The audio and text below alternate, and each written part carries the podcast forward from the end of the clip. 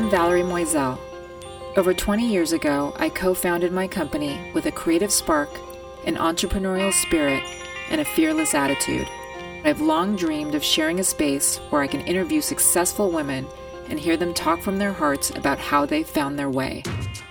What I'm learning is it's not such a linear path. We all have what I call the four S's the initial spark, the snag which trips you up, the shift that helps you find your way to the final S success. No, not always in that order, and yes, sometimes the steps repeat. Together, we will learn from each other and be inspired. These are women who rule. This is She Dynasty.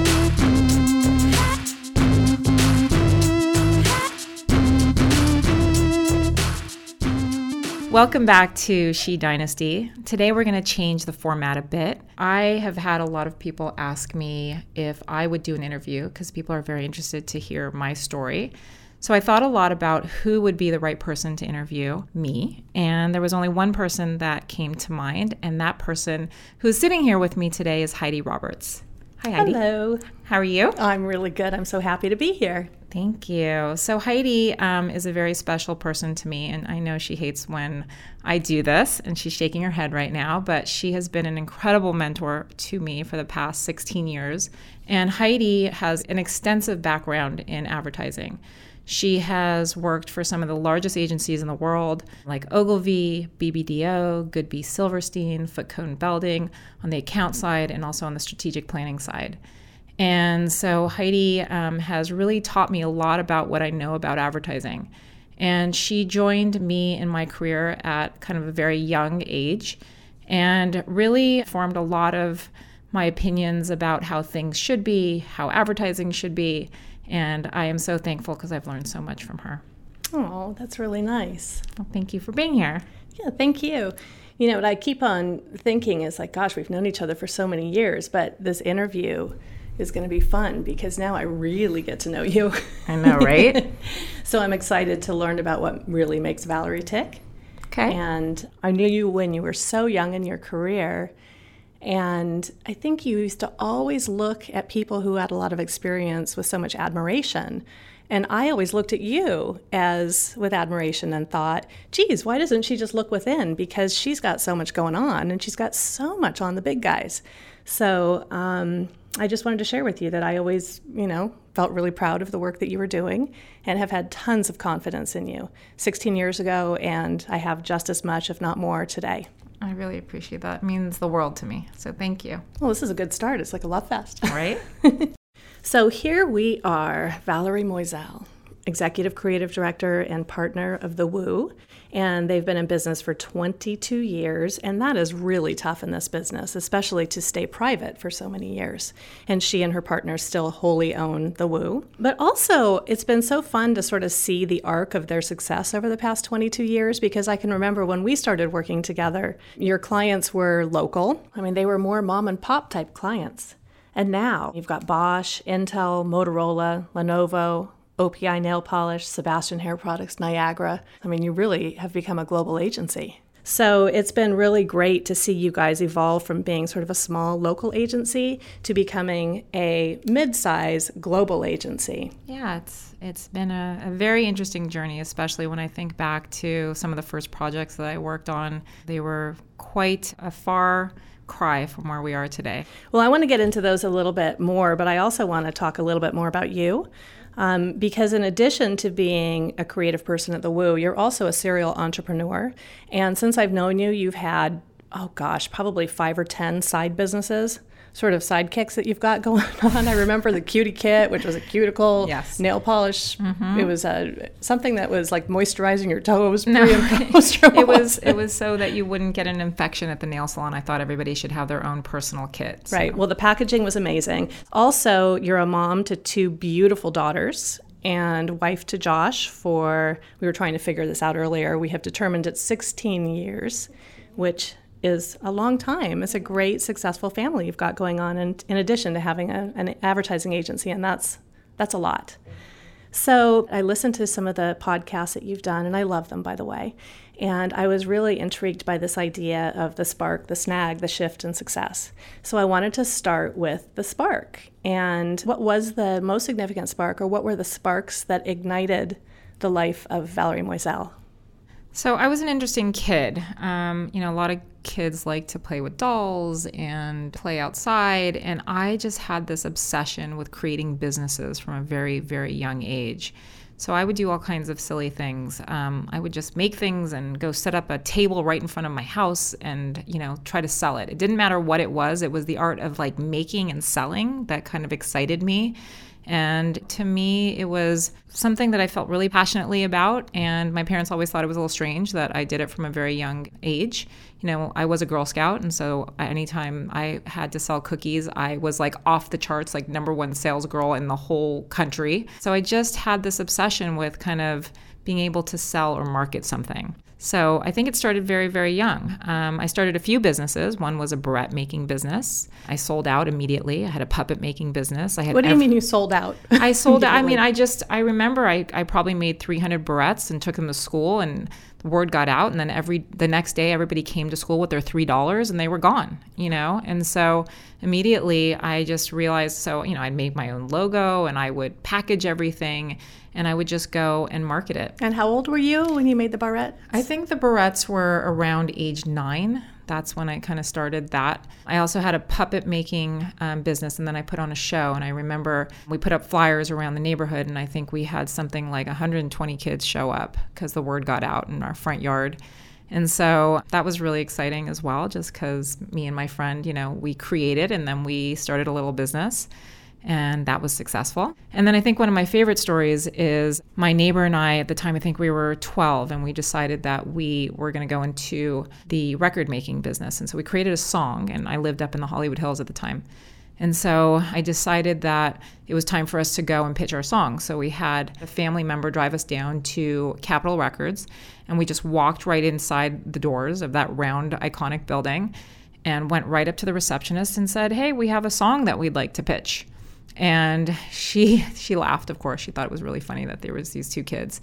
But she thought we were really cute. So she called somebody upstairs and some big record executive came down and thought we were awesome and he let us sing. And we did it. And they clapped and we didn't get a record deal but it was sure a great experience. So when you walked away from that experience did you think i need to go to another record company or did you feel satisfied because you had done this? I think i kind of felt like i conquered that. You know i didn't really know what it meant to have a record deal. One thing you're going to learn about me through this uh, interview is I've learned that what drives me a lot is this perfect balance between being fearless and being terrified. And I'm in perfect harmony when I feel both of those equally. So, as bold as I am to walk in there, I was obviously scared out of my mind. And it, for some reason, is what really gets me excited. And once I feel like I can conquer that and do that, then I'm ready for the next challenge. Okay, right on. Um, actually, that makes a lot of sense to me now. As I said early on, I'm going to really get to know you, and I actually can see this in your career as well. I can see the same sort of need to promote, to pitch, to get out there and to sell an idea.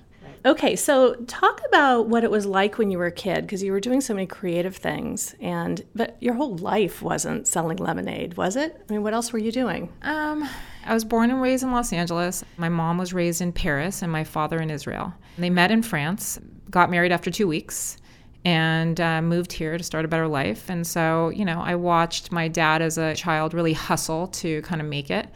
And he did. My mom supported him the whole way. And I had a great childhood. It was it was nice to me. It felt like I had everything I needed. I had a very supportive family. It was a nice place to be. So let's talk about some of the things that you learned from your parents? Because I have known your father for the past 16 years as well. I know he's really important in your life. He's your rock, if you will.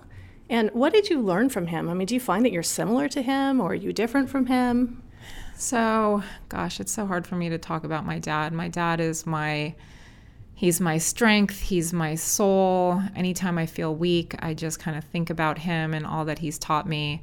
Anytime I have a problem, I call him immediately. He always has an answer for me. He's just taught me that there's always a solution, there's always a way to um, get out of any situation. And he is really one of the only people in the world who can kind of calm me down when I feel like things are hectic and just make me feel like there's a better way or another way to do this and don't worry we're going to get through this and i think that's what's been really important to me that he always makes it a kind of a we and that i'm not in it alone and so that's been a really important part of um, my psyche and i think what's made me successful but you know what? I think when people hear this, they'll assume that your father, that you've got, you know, a father who's always supporting you or helping you financially or something. And I know that that's not the case.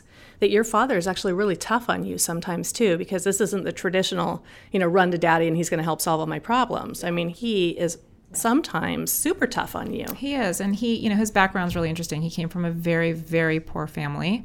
I mean, so poor that I think the story goes that there was a few of his siblings that actually passed away in childhood because of disease, and the family didn't have um, the ability to, you know, treat it properly.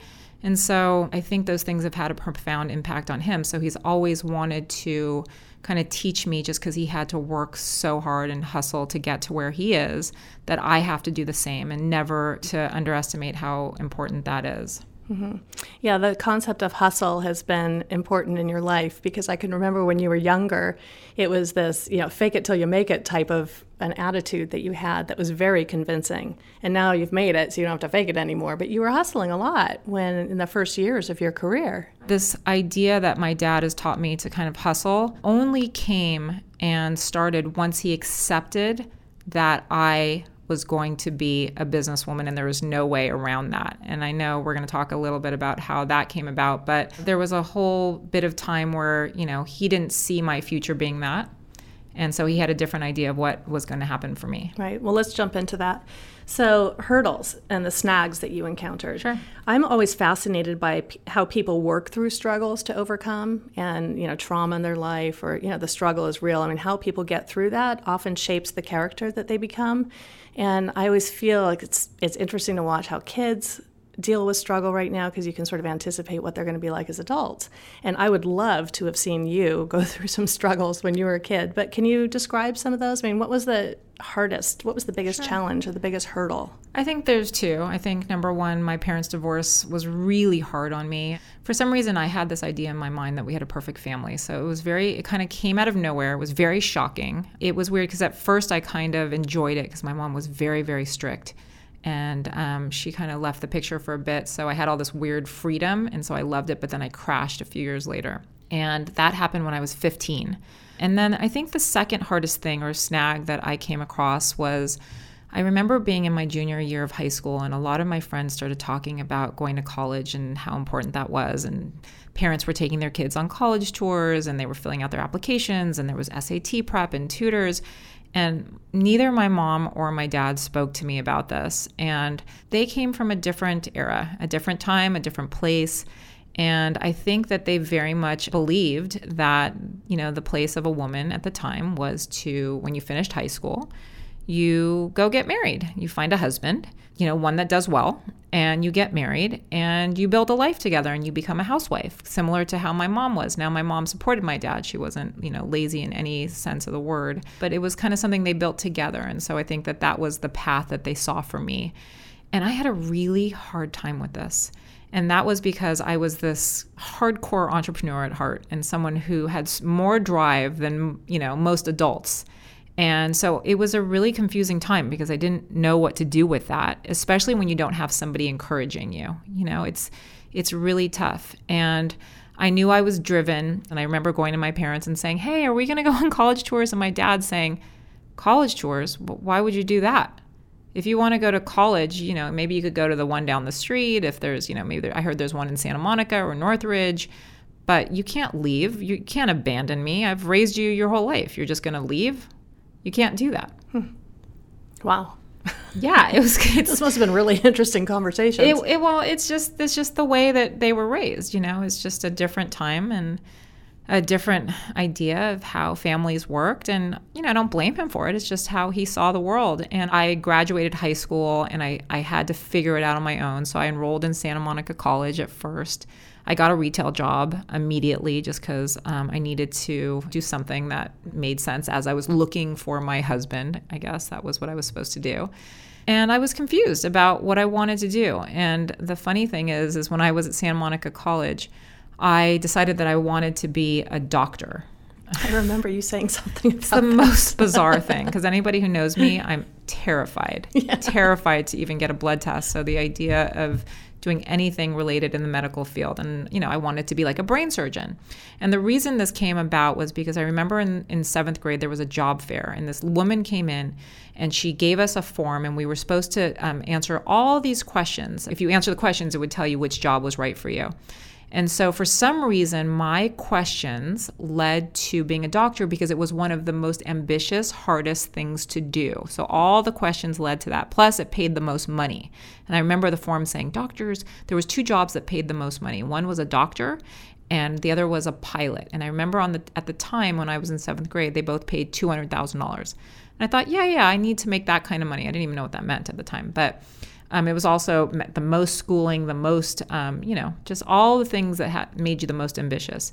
So somehow I said, okay, I'm not flying a plane, so I guess I have to be a doctor. So because of that form, I decided I was going to be a medical doctor. Awesome. So you went to school to study medicine for a I, while?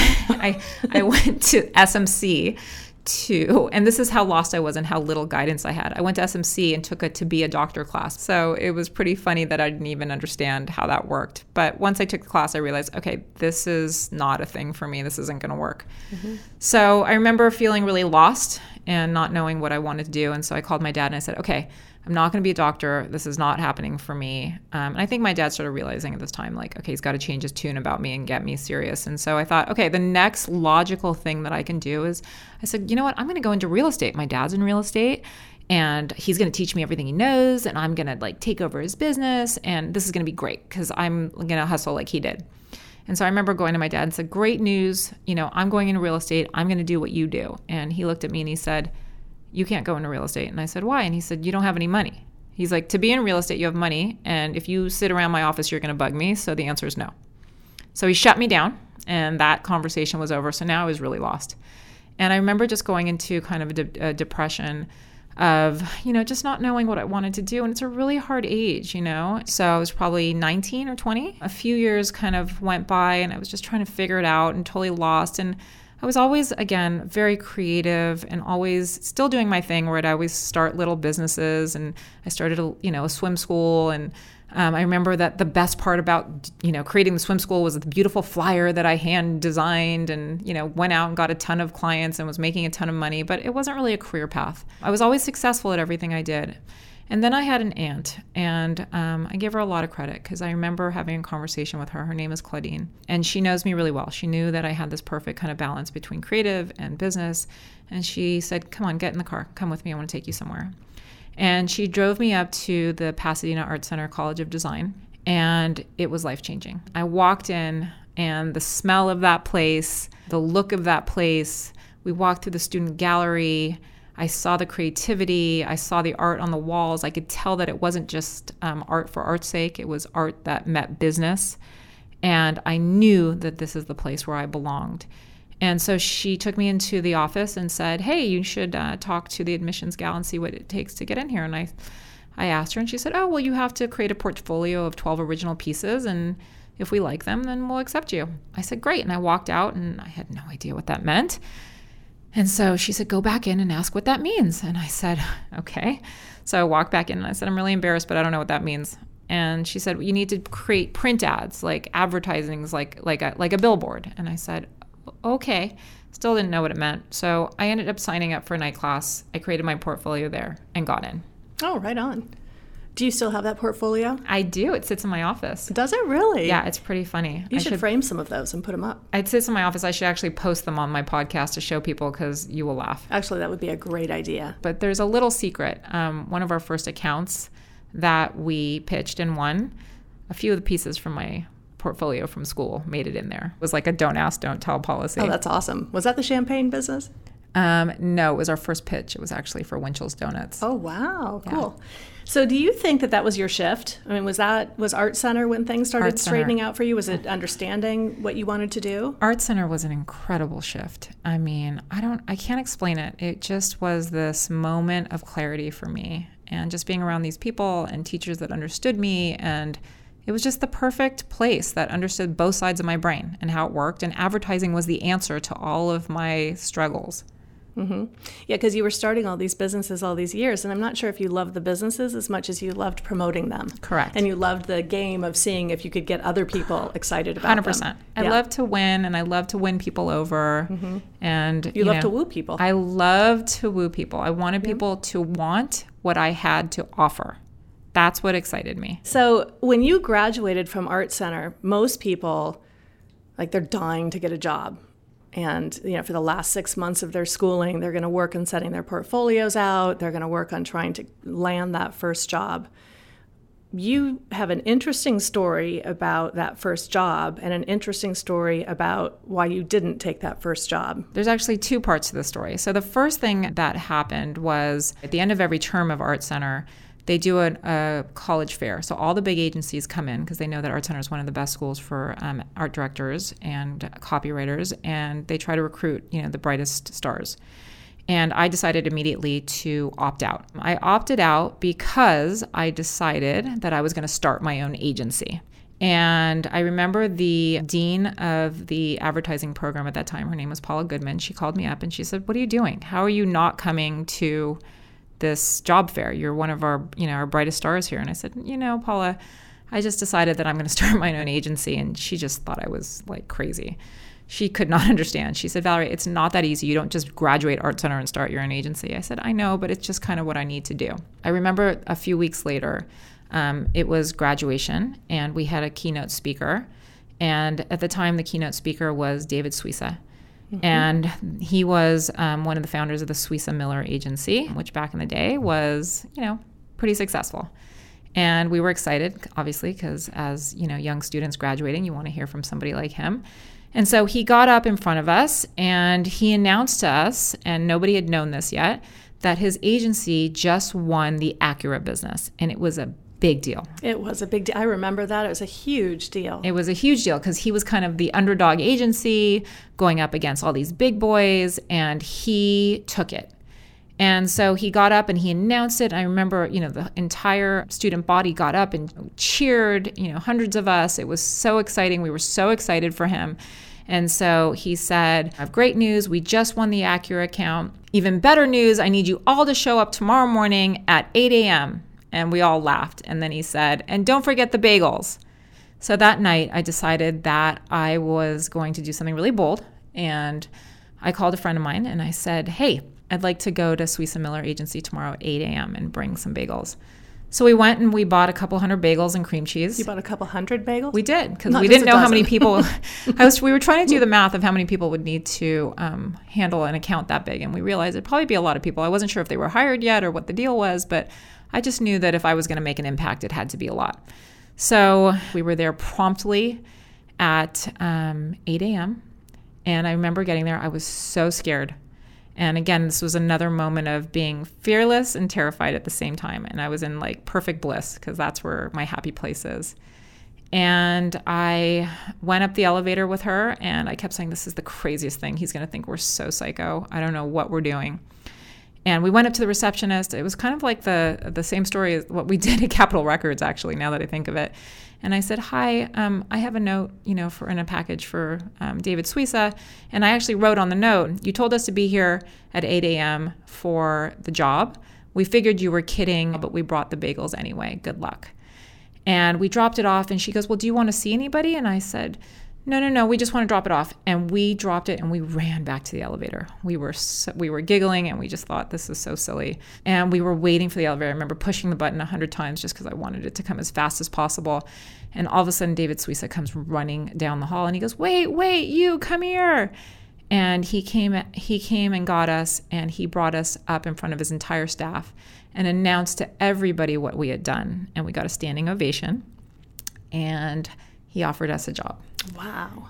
And I decided not to take it. What? Hang on a second. David Suissa offers you a job and you said no? Yes, he, you know, he liked the thinking. He said that was exactly the type of person that he, you know, needed there. He was obviously a very junior job, whatever I needed to do. But I had to stick to my original plan, which is I'm going to open my own agency and I'm going to do it tomorrow. And so So, what did people tell you? Because I mean, I can imagine people said you don't have any real experience. I mean, you can't open an agency right now. I mean, what was what were the types of things that people were trying to say to you that you couldn't do? I mean, it was just that. It was. I don't know why I could. I didn't hear that. I didn't understand what that meant. I just. What, what's the big deal? You just do it. Mm-hmm. Like I knew I was confident in myself and my abilities, and I knew that I could do it. And that's a really big insight about your character, is that you don't even hear it it's like if somebody says, "No, here are the reasons why you can't do something." I mean, a lot of people have to talk their way through that, but Valerie just doesn't even hear it. it's like I never even heard those words. I'm just still going forward. I just I just had to do it. It just was kind of my calling from within. And so I was smart enough to know I had a two bedroom apartment at the time. And so I immediately um, tried to use some of the contacts that I had. And I hired some of the two um, best design art directors that I knew at Art Center to work for me. They had just graduated too, so they so you needed hired a job. them. Like you I just hired, them. them with full time job, and you yep. had no clients. I took some of my student loans and bought two computers. Okay. And I opened shop. I what started, was the name of your agency? It was called Think Tank Advertising. Uh-huh. It had a uh-huh. little logo and it had a little tank on it, which is a little cisse, but it's okay. It was very pretty. You know, they were two of the best designers, art directors um, at the school, and so I was out kind of hustling, getting the business, and they were kind of doing the work and it was like instant agency. And so, so my, what were your first projects? So my very first project was um, with Korbel Champagne. And I had an old friend that I had known from my younger years. His father was um, one of the owners of Korbel Champagne. So I went to him and I begged him for a job. And I said, let me just show you what I can do. I'll do it for free. You don't have to pay me. If I do a great job, you pay me. And if I don't do a great job, you don't pay me. And I really had that attitude. I just wanted to prove to people that I could do it. And I knew that if I could just get in there, that I could, you know, really make a, an impact. So he gave me a chance and he liked what I did. And then he flew me up there and had me present to the entire board of directors at Korbel, which was terrifying because it was like a huge boardroom of um, a bunch of kind of much older people. And they really liked what they saw. And so it was fantastic. And I ended up doing a second project for them. And, and now um, you're in business. And then I was now in business. No, Think Tank is alive. It's got a client and yeah, it's champagne. Had a client. It was great. It was really exciting for me. Mm-hmm. So, did you ever grow beyond? Did Think Tank grow beyond the apartment? Or no, it never grew evolve? past the apartment. It was always. I think I got to maybe one or two more employees there because I just started taking on um, some other jobs. I started doing some movie posters at the time, and then I had a few kind of local companies hiring me to do things.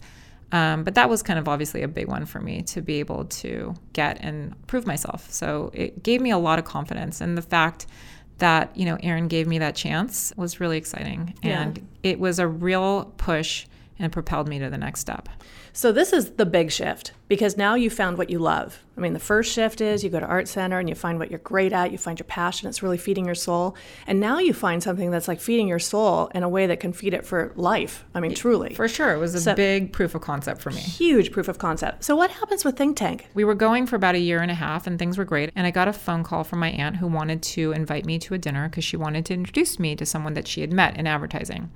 So I came over, and there was uh, a guy there. His name was David Abehsera.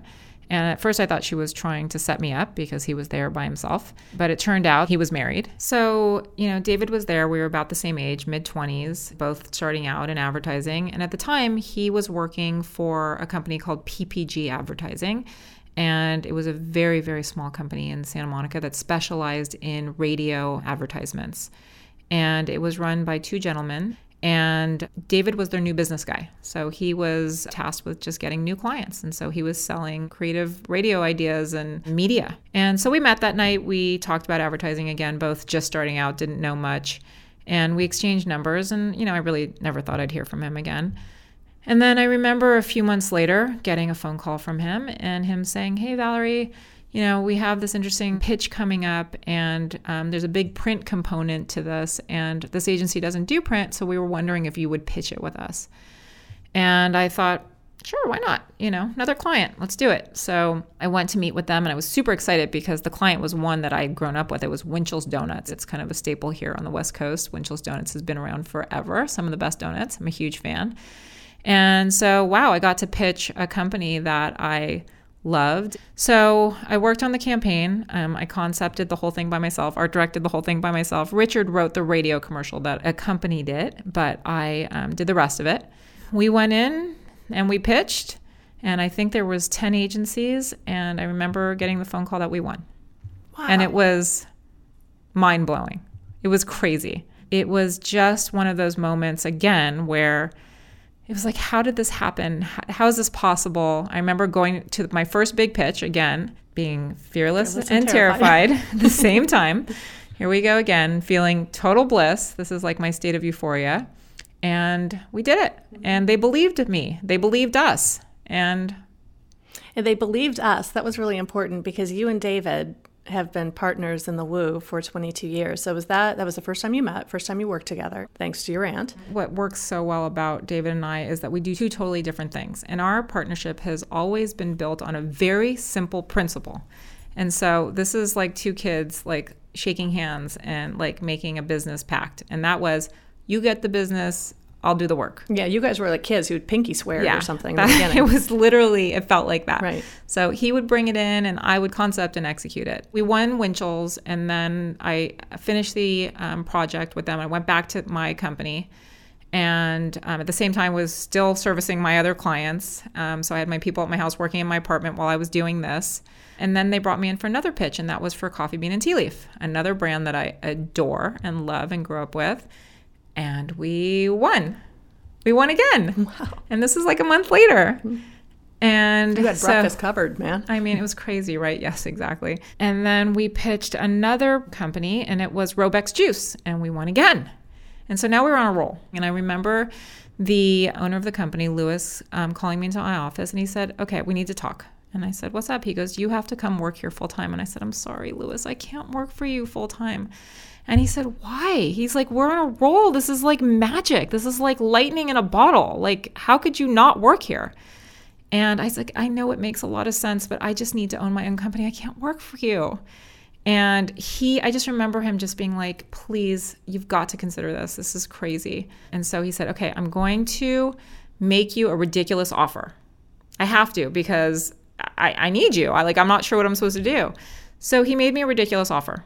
And he said to me, I remember him saying to me, just do it for a year. Just do it for a year. If you hate it, you go back to your own company. Just do it for a year. And he worked on me and he worked on me. And so finally I agreed, but I had one condition. And he agreed to it. And it's probably the most embarrassing moment of my advertising career. And that is that if I was going to work for him, he had to negotiate my salary with my dad. With your dad? I'm not lying.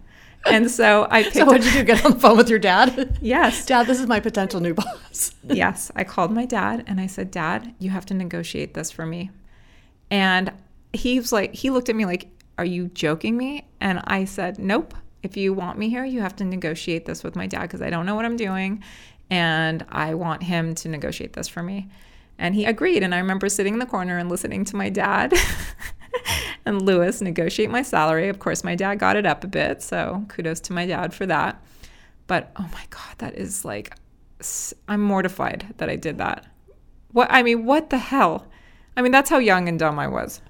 I think it's sort of sweet and innocent. I mean, it shows the power of that relationship. And actually, you know what? That really does show Valerie and Mayer, who's your father, because it's not a traditional father daughter relationship. I mean, you guys are almost like business partners. Oh my goodness. I mean, what the hell was I thinking? But, you know, he did it. it and he, he said, wow, I'm never, ever going to forget this moment for the rest of my mm-hmm. life. And so you worked there for a couple of years. Yeah, I worked there for a couple of years. And then he decided that he didn't want to be there anymore. He left. And so then it was me and David and the other partner. And what we found really quickly was that David and I were doing all the heavy lifting, and the other partner, he was a, f- a phenomenal person. He had different dreams, different aspirations. He's moved on to do incredible things, but he, um, you know, he just what his heart wasn't into it. He was a lot older than us. And David and I realized that it was time for us to go to him and say, It was a lot older. Was it like 36? mm, yeah. Probably at the time, it seemed a lot older, by the mm-hmm. way. Wow, I didn't even think about that. Mm-hmm. But to mm-hmm. me, he always seemed a lot older. So we went to him and we said, Hey, you have to make us partner. And if you don't, we're going to take the clients with us because he wasn't doing a lot of the work. And he made us partner. And then a few years later, we went back to him and said, Hey, this isn't working. We're going to buy you out. Mm-hmm. And because we had um, the majority of the um, shares, we were able to do that. Mm-hmm. And we left on great terms, and he's moved on to do beautiful things. Okay, good. So then the Woo was born. So then the Woo was born, and we had to come up with a new name for this company. We searched and searched and searched, and I think I, I I'm not gonna lie, I think I sat down with the dictionary and read it like from front to end. And I remember getting to the end of the dictionary and finding the word woo. Woo. Yeah. And you've always said, what about the woo? I mean, the woo is, means what? Mm. To woo is to seek favor of, right? It is to, to gain someone's affection, um, you know, and I really believed in my heart that that's always what I have wanted to do. And I remember when I read the definition, it like I got chills. I was like, that's the name of the company. Mm-hmm. Woo. Mm-hmm. That's what we do. We woo people to brands. We woo our customers. We woo clients.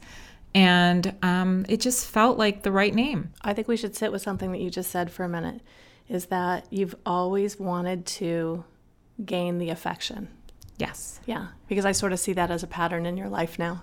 Yeah. Yeah. It's nice. I think so. hmm It's a good thing, especially today. I mean, who does that? Right. Especially in advertising. I mean, you really do want to gain the affection of your clients' customers. I do. And my clients, by the way. My client relationships are really important to me. And it's as important that they love us and love the experience as it is the end customer. And I don't think a lot of agencies feel that way. I think they believe wholeheartedly that it's only about you kind of skip that middle step and go to the end consumer. But I care about that whole relationship of how it goes to the client and then all the way down to the customer. Yeah, there's always been an authenticity about your desire to do the right thing Yeah. for your clients and their customers that's been really appealing, I think. And it really makes you stand apart also. Um, so let's talk about the first couple of years of the Woo. So you and David are partners. We're partners, and we were working on Coffee Bean. We were able to keep um, that account, so we were doing that for a few years. We had a local mattress company. Um, we had warehouse shoe sale. I don't know WSS. If you ever heard of that. And I remember going to David, and we had a meeting, and I said, you know what? I think it's time for us to bring in the big boys. If we're gonna like level up, we need to get some people around us that really know what they're doing. And so you were one of those first people because here you, You thought in. I knew what I was doing? You well, to me, you did. I mean, you came from all these, you know, big, scary, very legitimate agencies, and I was just in awe of you, just because I knew, um, you know, some of the projects you worked on. I mean, you were part of the Got Milk team and some other huge, huge things, and to me, you were like a movie star. And so the fact, I remember when you came in and you met with us, and I think you were just kind of over the big agency thing, and you were kind of, it was very refreshing to you to see these two young, crazy kids that were just trying to do something different. And I think you needed a break. Right. No, I think it's very true. And we should probably share right now that I am about 10 years older or eight years older than they are, but they've always felt like kids to me. And I think it was the innocence and just the spirit of the agency because David and Valerie always felt like my younger siblings in some way.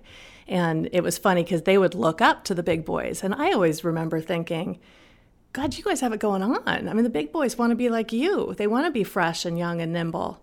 And yet you still looked up to the big boys. Yeah, it was uh, important to me. And so, you know, you joined, and I felt like, wow, this is like a whole new caliber. And you kind of taught us how big agencies did it, and you explained what a brief was and strategic planning. And, you know, at the time, it didn't work like that. The clients would call us. I would pick up the phone. I was the account person and the creative person and the production artist. And um, we were, you know, a few people, maybe at the time, you know, 10 people, and everybody was doing different things and all wearing a million different hats, but making it happen and making it work. And then we got into that pitch. What was it? It was the good guys. The good right? guys, Yeah. yes. And oh, the way we got into that The good pitch- guys, for people who don't remember that brand, it was like the precursor to Best Buy. Yes. Remember, it was a con- it was consumer electronics Yes. store all throughout the West Coast, wasn't it? Yeah, they had they had quite a few stores. It was pretty big, and the, the it's a funny story how we got in. Um, David hired a new business guy. He had no experience, and he literally would call people cold. And he called this woman, and I'm going to say her name because she's like an angel. Her name is Mary Doan. Hi, Mary. And this guy's name was Jack, and Jack was our new business guy. And he got Mary on the phone and he said, Mary, if you just let us come in, we're going to double your business. That's literally the words he used to her. And I remember when he told us he said that to her, we were mortified because it's not what you say to somebody. Anyways, Mary Doan took a meeting with us. And um, she actually invited us to her home and she invited us in and she told me anybody who was crazy enough on the phone to tell her that they would double her business, she had to meet us because it was such a weird approach and she was intrigued. And she decided to give us a small project because she liked what she, you know, what she saw when she met us. She believed in us and she gave us our very first small project and I am forever grateful that she, number one, took that meeting, which I can't believe she did. And then she actually gave us a project and we proved ourselves. Like, I wanted to make her so happy. I was so excited that she gave us that opportunity. And so we kept getting project after project after project. And then we heard that they were going into like a review for the whole account. And you actually pitched that with us. I did. I remember that was a fun pitch. It was. And we were up against some big agencies. And yeah, I, I, don't re- remember who we were up against. we were up against a, a of them. few big agencies and we wanted it so bad we there was nothing that was going to stop us we Mm-hmm. were um, excited we were hungry we had some insight obviously into mary and how she thought and she was the marketing you know one of the top marketing people there and we brought it we brought it and i just remember how good the work was and um, I think about a week later, and I'll never forget this, but another incredible woman who had a huge impact on my life. Her name was Kathy Stoffer. She was a top uh, marketing person at the organization at the time. And she did something really special that I'll never forget. And that is that she walked through the front doors of our agency holding a bottle of champagne and a bouquet of flowers. And that was such a transformative moment Yeah, I think me. she had her team with her too, didn't she? She did. She had a few people with her. And I just remember tears streaming down my face because, oh my God, to me, this was like I had made it. I had Mm-hmm. arrived. It was like a formal you won. She flew here and walked through the doors of my agency. She didn't even know what to expect. Like, she didn't even know if we Mm-hmm. were like in a garage. We weren't, by the way. But she walked in holding that bottle of champagne. And I just remember like bawling just because for me, I that's it. I arrived. I was done.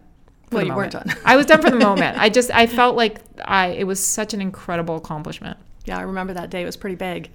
I remember Valerie thinking, wow, we've hit the big time. And I remember me thinking, you know what? That was a clean, cool win because we went in there with the best intentions. Yeah, And, good. you know, we just went in there and we told the truth. we were on fire. And you know what? We were so bold too because we went in, as I recall, it was the top 10 things you need to do. oh yeah, we did a truth review. We told them why they sucked. That was really bold. they liked that. They were really excited that we told them why they sucked, and they um, really believed in how honest and truthful we were. And I think they saw that we were in it with them in a way that maybe the other agencies weren't. Felt fresh. Yeah, I think clients to this day probably say the same thing about the Woo, don't you think? I do. And I, I have to say, I really think that a part of why um, we've had success has been this perfect split between David and I just being kind of fearless and not really knowing what we're doing and rogue at the beginning. Now we know what we're doing. It's been 22 years. So I, I obviously have figured it out. But at the time, we were just kind of rogue and didn't know what we were doing. But then we were smart enough to surround ourselves with people who really knew what they were doing. And there was a magic there was a magic between the two um, ways of thinking and how they came together and how that kind of translated in the room. And I think that clients felt it. And so we started to win things together.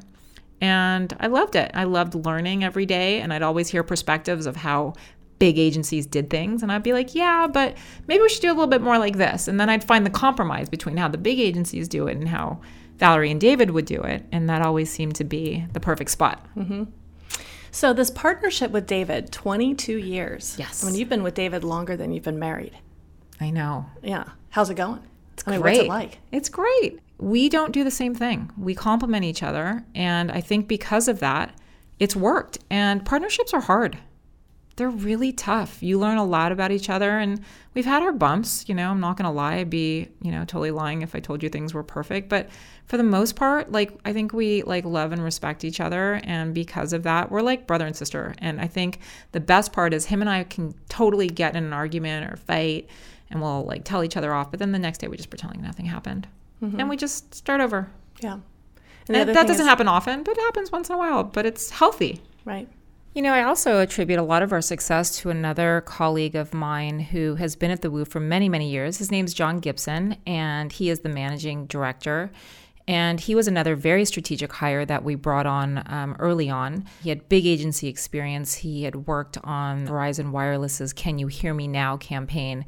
And he came in, um, was also kind of done with big agency world and, you know, liked our fresh perspective. And he's been incredibly vested in our agency and a big part of how and why we are successful today.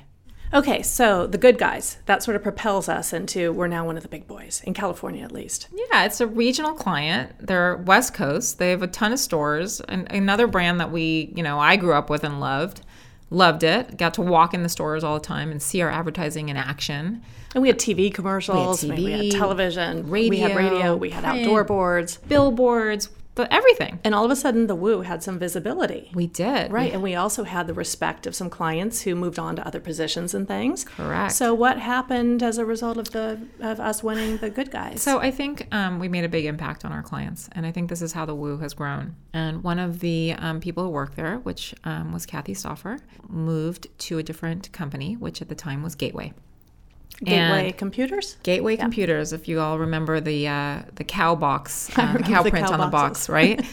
and um, you know, a few years later, we just got a call from her, and she said, "Hey guys, I'm in a new company, and I have a small project. Same thing." You know, again, there's a huge pattern that happens with the woo. We feel very strongly that we have to prove ourselves and earn people's respect and a seat at the table. And that's really important for us. Listen, in advertising, um, you know, we're experts at kind of marketing ourselves and saying the right things and knowing what to say in um, a pitch. But it's really different when you experience somebody. And I think that we believe to our core that people have to experience us and how we approach things and feel like we have earned our spot to be there because we really give a shit you know, in a big way. I look at all my clients' business as an extension of my own business. And and I think that's because I'm a business owner and I feel really guilty about taking people's money if I don't deliver because I think about what that would mean if the tables were turned. Mm-hmm. So It shows. yeah, so that's what's really important. So, Kathy calls and she's at Gateway Computer. She's at Gateway and she basically says, have a project. We come in, we do the project, we do a great job. And she, a few months later, says, okay, this is kind of crazy, but we're going into review for the national business and I'm going to throw you guys in as the wild card. And that was just music to my ears. I was like, yes, the wild card. I love being the wild card. So we were up against some big agencies this yeah, time. who were you up against? Um, I know one of them was Crispin Porter at the time, and they were the hottest agency. And I was like, I'm going up against Crispin, and I'm going to kick some butt. And I remember thinking that I, I had to do whatever it took to make it happen. And we did it again. it was a ridiculously cool pitch. It was so much fun. We um, were totally bold. We were totally crazy in our approach. We made such incredible personal connections in that room. I remember at the end of the meeting, you always, at the end of a, a pitch, kind of get a sense. Um, they wouldn't stop talking to us. I remember getting the phone call and they said that unfortunately, though they had a lot of, um, you know, admiration for the work that we had done, that they didn't feel like we had the experience to do the above the line work. So, for those of you who don't know what that means, all the fancy like TV commercials and billboards and anything that was like glossy and fancy. And for us, we had to do all the really kind of salesy stuff like newspaper and in store and things that aren't as glamorous. And we were disappointed, but at the same time, obviously very, very grateful because it was a big deal because it still was a step up from where we were. But I just remember feeling really disappointed that we couldn't win just because we they didn't think we were big enough or we could handle it or we didn't have the bandwidth. And I knew we could. I knew I could rise up. I knew we could because nobody would work harder than us. So they went with Crispin. And I remember getting a phone call. Um, David and I got a phone call about four months in, and they said, Listen, it's not working with Crispin. They don't get us. They fight us at every turn. They don't understand our business. They're not nimble. They don't move fast enough. We want to give you guys the whole account. Wow. just because of the work that we had been doing and they just saw how we partnered and how flexible we are. And i i near fell over mm-hmm. because this was like another like huge step up. So you know it's almost like this you know a- advertising's like a ladder you kind of keep jumping upstairs until you get to where you want to be mm-hmm. This was a far cry from, you know, a little local business. Now all of a sudden you're competing with the big boys. yes it was a big deal for us Yeah, it was a big deal. and we kicked butt for them. Mm-hmm. I again, I felt like okay, I really have to prove myself. We have to prove ourselves. We have to work so hard to make them proud of us because I can't let them down. And we did. It was amazing, amazing. And then those clients left and they went to Lenovo, and then they took us there, and that's how we moved into global business. Right. It feels like it's been a real pattern because you've sort of kept those relationships over the years and they just keep on growing and evolving. And it's like you're working with the same tribe year after year, but we end up working with different brands, which is really neat. Um, so, does that feel when you won Gateway, was that success? I mean, did you take a deep breath and say, okay, this is it. Do I know that I'm successful now? Or I have you ever felt that? I always have this moment where when it happens, I feel like I've hit because in my mind I always set these um, goals, and so getting to them is a really big deal. And so when I get there, I feel like for a minute I have to enjoy it and um, really kind of take that in. But I, I as soon as I get there, within a few months, I get uncomfortable in my own skin again because I need to do more. I'm capable of more. I'm capable capable of bigger. I'm capable of better, and I want to keep proving myself and making more people feel that way. Okay, got it. So while we've been talking for a good bit of time about your career and growing the woo, you've also, in the meantime, gotten married. You've had two little girls. Yes. And how did that go? How did you manage to do all of that? So I think that that is probably one of the hardest parts of my job. You know, there's this old adage or this belief that women can have it all. And I'm just curious what you think about that because can you have it all? Can you have a successful marriage? Can you have a successful career? And can you have a great time being a mother? I think that I haven't found true balance. I think I work on it all the time. Um, you know, my kids are always telling me to get off my phone. They want more personal time with me than I can give. Um, you know, I feel like I'm in it with my team. I can't abandon them. So it's important that I'm there for them when they need me. Um, and sometimes that means it cuts into family time and it's hard. Like if they're at my office working late, I can't leave them and say, oh, you have to wait till I'm done with dinner, you know? And I probably should, but I just feel like I want to be in it with them. And if I'm going to expect them to, you know, work late sometimes, I have to be, you know, open to that as well. So, do you think you've been a successful mom? Um, I, I think it's probably my biggest source of guilt. You know, I tell my kids um, all the time that they have one job in the world, and that is to make me proud. And I love that one rule because it really encompasses everything in the world, right? Every choice they make, everything they do has to be to make me proud. And I realized just recently, because I've been saying it to them ever since they were born, um, and I probably say it like at least once a week, that is it is as important that I make them proud as well. And this is kind of a new thing, you know, that I've been kind of wrapping my head around as I get older. And so, you know, I take a lot of um, thought and consideration into, you know, my company and how we treat our employees. I run my company like it's my family. Maybe it's good, maybe it's bad, but um, you know, sometimes people tell me I'm too open, I'm too honest, I share too much. But that's just who I am, you know, and I like to get people's feedback. I care about what people think. I do. And everyone always tells me you shouldn't care, but I do care. I do care. I want my employees to be happy because I'm only as good as my team. You know, as far as having it all, no, I don't think you can have it all. I think you have to make sacrifices to do certain things and get certain places. And, you know, people keep saying to me, why'd you start this podcast? You're already so busy. You run an agency. And the answer is because I need to. I needed to do something again kind of that that was, you know, scared me because I wasn't sure I could do it, but I wanted to be bold again and fearless and try something new. Mm-hmm. So I want to teach my kids that. Do they get excited for you when you have business wins? They do. It's amazing how much they know advertising lingo, and they, you know, call me and they'll say, "How'd the pitch go?" and was the strategic deck strong enough? And they're like, you know, they're 11 and 14, and they they're into it. They they're very into my success. They know how important it is to me to make my clients proud of me. Also, Right. It feels like Josh is there for you as well. I mean, I see him around the office a lot. Josh is incredible. He's perfect for me. You know, I'm very, um, I'm a very bold, kind of bossy person, and he is the most mellow human being. I don't, I can't imagine myself with any other man. He just balances me out. He's an incredible father. He's super supportive, and you know, I feel really lucky. We've been together since I was 24 years old. Wow. Holy smokes. That's right when you started the Woo, just I about know, the right same time, the- huh? yeah, uh-huh. Boy, that's interesting. Yeah, he was there before the woo was even a thing. Yeah, it's these parallel partnerships. So, you know what strikes me is that this is so Valerie because you are very truthful in your life. And I think one of the reasons that clients like you so much is that you tell the truth, that you are very truthful in your approach to business. I mean, everything is about this is what's real. And you've just shared the realities of being a working mom.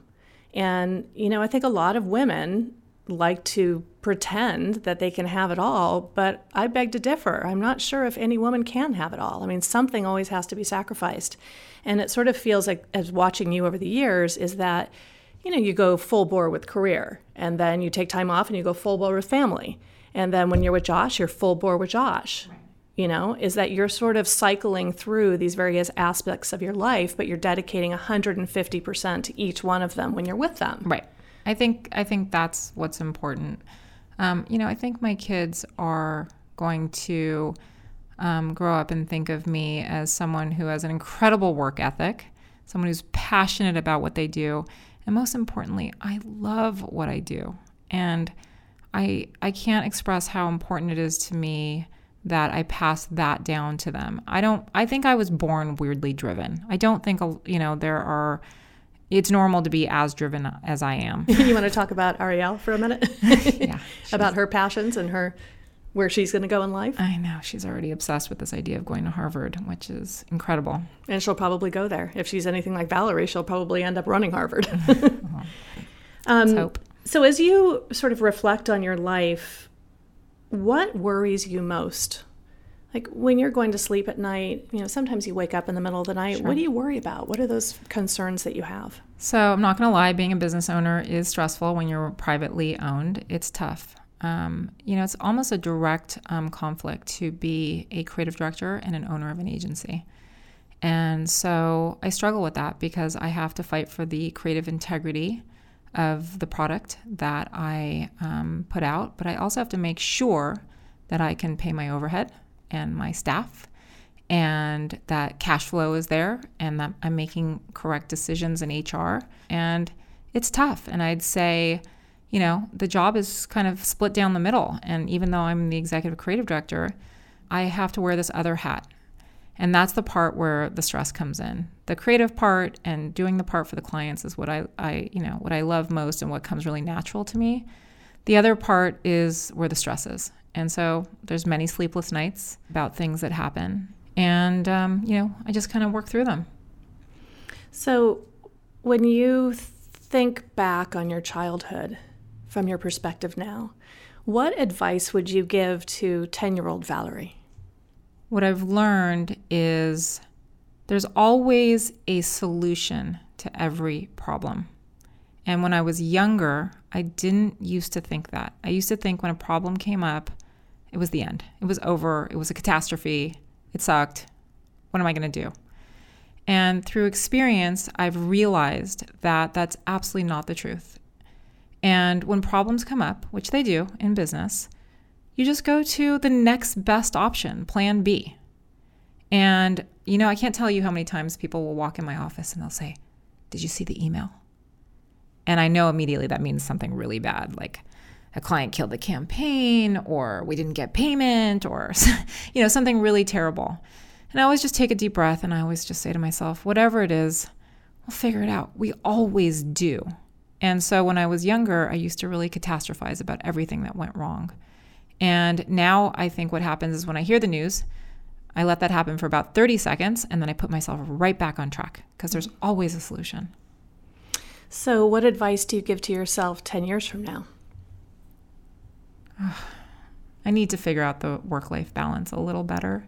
You know, I always wonder of how, you know, and when I could ever get to a place like I can't even imagine what my life would be like without this company and without my brain always on overdrive and what that's going to be like. So I need to figure out how to slowly ease into what that means because I don't want it to be a huge shock to me. So I need to work on it. Okay. So, what advice do you give to your kids?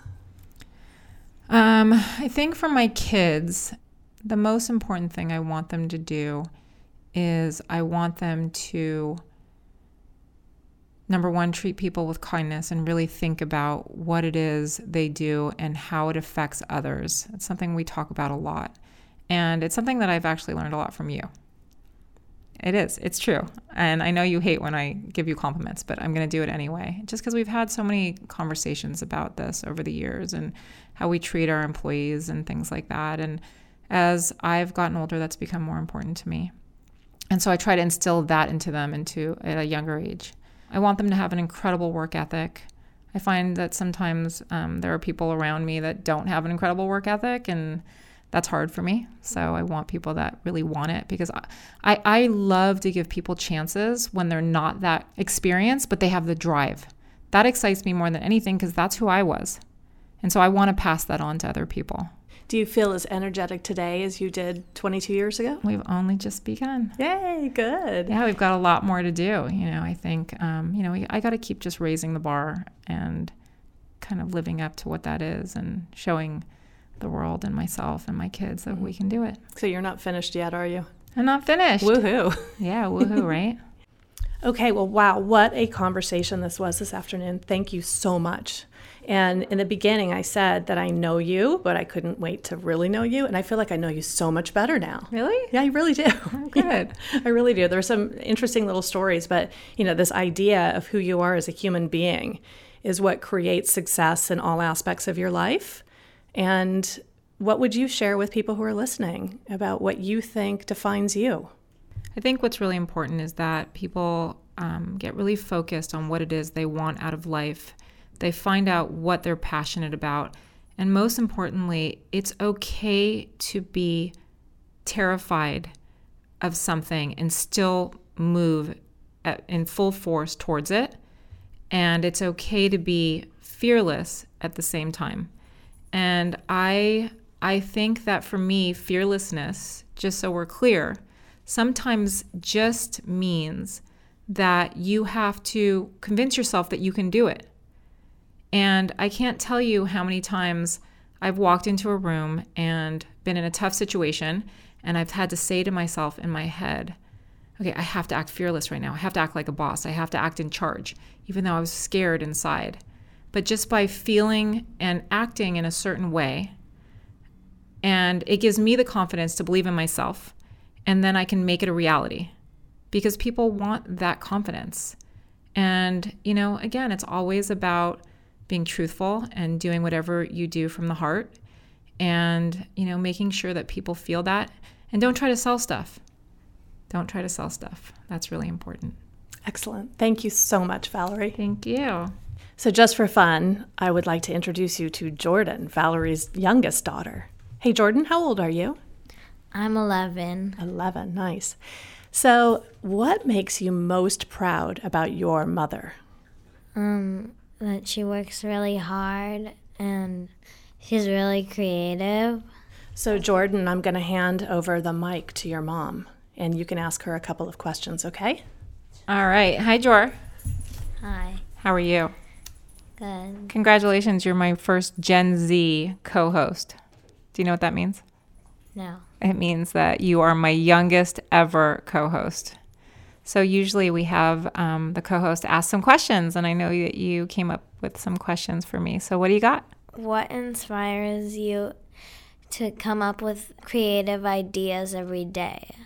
Well, I think that creativity is a little bit like a muscle. So, when you find out that you have a talent um, when you're young, which we've uncovered that you, for example, are a great artist, you work at it.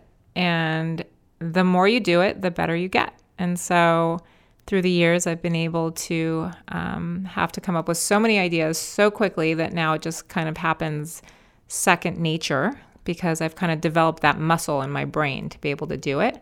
But I think another big part of that is also just being really aware of what's happening in the world and what's new and fresh and exciting. And as things change so quickly, we have to make sure that uh, we're adapting and evolving with things as they change.